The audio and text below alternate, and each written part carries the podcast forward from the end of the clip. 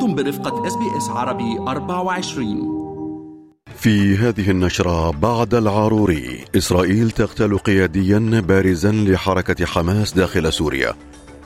ومقتل القائد الميداني لحزب الله وسام الطويل في غارات إسرائيلية على جنوب لبنان. وقائد الجيش الإسرائيلي يتحدث عن مرحلة ثالثة من حرب غزة. وزير الخزانة يصرح أن مصروفات الآثار المترتبة بعد ضرب العواصف لولايات عدة قد تؤثر على الميزانية وانقلاب طائرة تقل عشرة ركاب أثناء محاولة الهبوط في جزيرة في كوينزلاند وإصابة ركابها.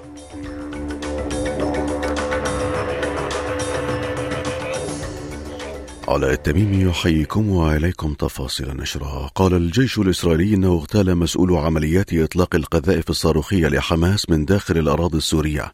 وأضاف في بيان له أن الجيش قام اليوم في منطقة بيت جن بتصفية حسن عكاشة مسؤول عمليات إطلاق القذائف الصاروخية لحماس من داخل الأراضي السورية نحو إسرائيل محملا سوريا المسؤولية عن كل عملية تنطلق من داخل أراضيها. يأتي ذلك فيما أعلن حزب الله مقتل أحد قادته وهو وسام الطويل المعروف بالحاج جواد بعد أن تم استهداف سيارته في قصف إسرائيلي على جنوب لبنان.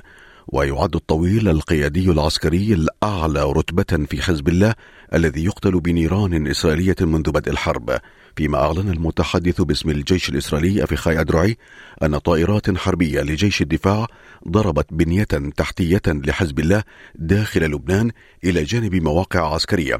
فيما انتقد رئيس الحكومة اللبنانية نجيب ميقاتي موقف الدول الغربية التي تنقل ما وصفه بالرسائل التدميرية مؤكدا أن بلاده مستعدة لتنفيذ القرارات الدولية والانخراط في جهود دبلوماسية لحل الصراع مع إسرائيل.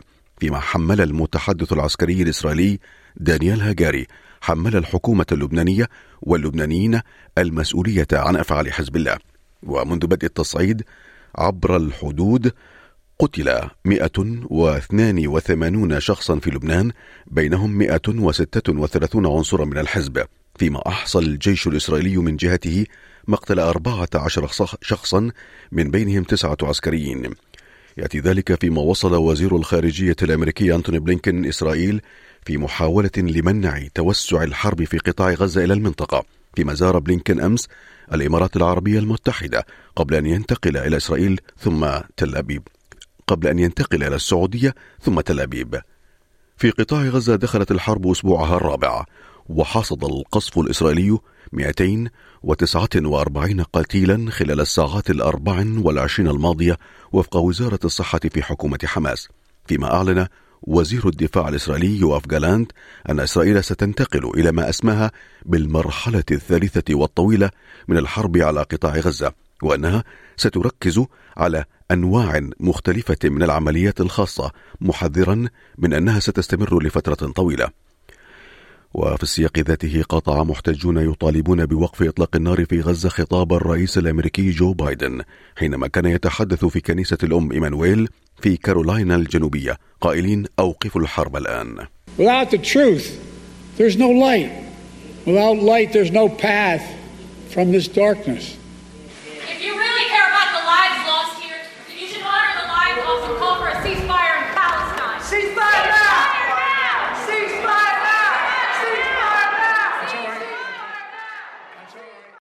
هذا وقال البابا فرانسيس في كلمة له إنه إن ضرب المدنيين بشكل عشوائي يعد جريمة حرب وأعرب عن قلقه من أن الصراع بين إسرائيل وحماس قد ينتشر إلى الشرق الأوسط داعيا إلى وقف لإطلاق النار على جميع الجبهات بما في ذلك لبنان.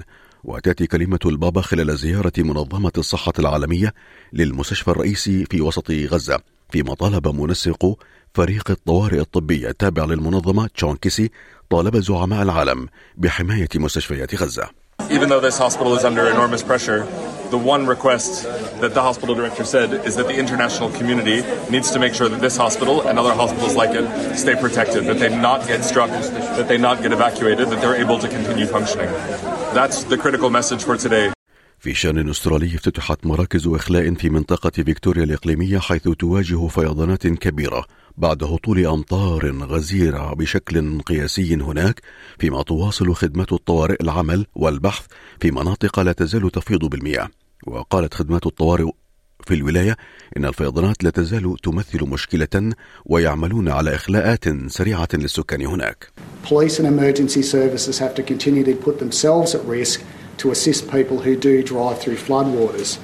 Cars don't float for very long and they end up causing serious risk to people in them and can potentially cause uh, loss of life. So please listen to the warnings and don't drive through floodwater. Uh, there is risk of flash flood and there's also the risk of falling trees and limbs. So again, we ask campers to be really mindful of their surroundings and know the risk when they're there.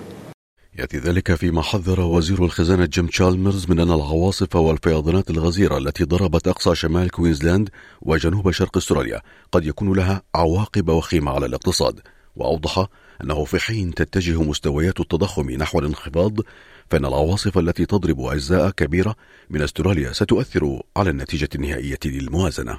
The human consequences of this heavy weather are what matter most, but there will be consequences for our economy and for our budget as well. Uh, we will get a clearer picture of the economic and budget consequences of uh, these natural disasters in the coming months, but our primary focus are the human is the human consequences of what we're seeing in these communities here in Queensland uh, and potentially in the coming days in Victoria as well. في شأن آخر انقلبت طائرة تقل عشرة ركاب أثناء محاولتها الهبوط في أقصى شمال جزيرة في كوينزلاند فيما أصيب الركاب بإصابات متفرقة بعد تجاوز الطائرة المدرج في جزيرة ليزارد. فيما قالت القائم بأعمال مساعد المفوض برينا كيتينج إن المصابين تم إرسالهم للطوارئ مثمنة حرفية الطيار. Pilot's clearly done an incredible job. I understand he's a local. Uh, he has extensive experience, so to walk away for something like that is just incredible. As you've seen here today, um, they've all walked through and gone to the ED here. So, um, and quite quickly we had resources on the scene. Um, so RFDS, Townsville helicopter, the Cairns helicopter. So um, yeah, we've had all efforts there to, to make sure we could get to them as quickly as possible. على صعيد آخر كشفت بيانات جديدة أن المقامرين في ولاية نيو ساوث ويلز خسروا أكثر من ملياري دولار بسبب ماكينات البوكر في الفترة ما بين الأول من يوليو وحتى الثلاثين من سبتمبر من العام الماضي. ويسمح للفنادق في الولاية بتشغيل 30 آلة كحد أقصى لكل مكان رغم وجود قواعد تقيد مدى وجودها في المناطق العامة. فيما قال تيم كوستيلو كبير المدافعين عن تحالف للحد من المقامرة إنه لابد من تنظيم هذا الأمر Most pokies in the rest of the world are in casinos, and you've got to get to a casino, you've got to get home. They might be in Las Vegas and, you know, fly in and expensive. In New South Wales, they're on every third or fourth block uh, in pubs, in clubs. New South Wales has 35% of the world's pokies in pubs and clubs. It is the most utterly immoral and irresponsible uh, social policy uh, anywhere in the world. وعودة إلى الشرق الأوسط حيث أكدت إيران عبر ناصر كنعاني المتحدث في الخارجية الإيرانية دعمها لرغبة جارها العراق بإنهاء وجود التحالف الدولي لمكافحة تنظيم داعش الذي تقوده واشنطن على راضيه قائلا إنه حان وقت مغادرة واشنطن للعراق ويضم التحالف الدولي الذي تقوده واشنطن دولا أخرى كفرنسا وإسبانيا والذي أنشئ قبل نحو عشر سنوات لمكافحة تنظيم داعش الذي كان يسيطر على مساحات شاسعة من العراق وسوريا. وفي الأسابيع الأخيرة تعرضت مجموعات الحشد الشعبي المسلحة لعدة تفجيرات أعلنت الولايات المتحدة مسؤوليتها عن بعضها. هذا وتنشر واشنطن 2500 عسكري في العراق وحوالي 900 في سوريا في إطار هذا التحالف.